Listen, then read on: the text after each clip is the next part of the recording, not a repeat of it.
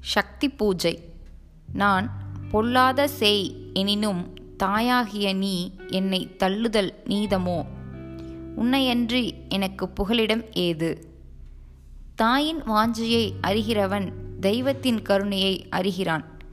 கருத்தரித்த நாள் முதல் காலமெல்லாம் தன் குழந்தைக்கென்றே வாழ்ந்திருப்பவள் தாய். அன்னை பராசக்தி உயிர்களை பரத்தனிடம் சேர்க்கும் வரையில் தருண கருணாகர கண்காணிப்பை செலுத்தி வருகிறாள்.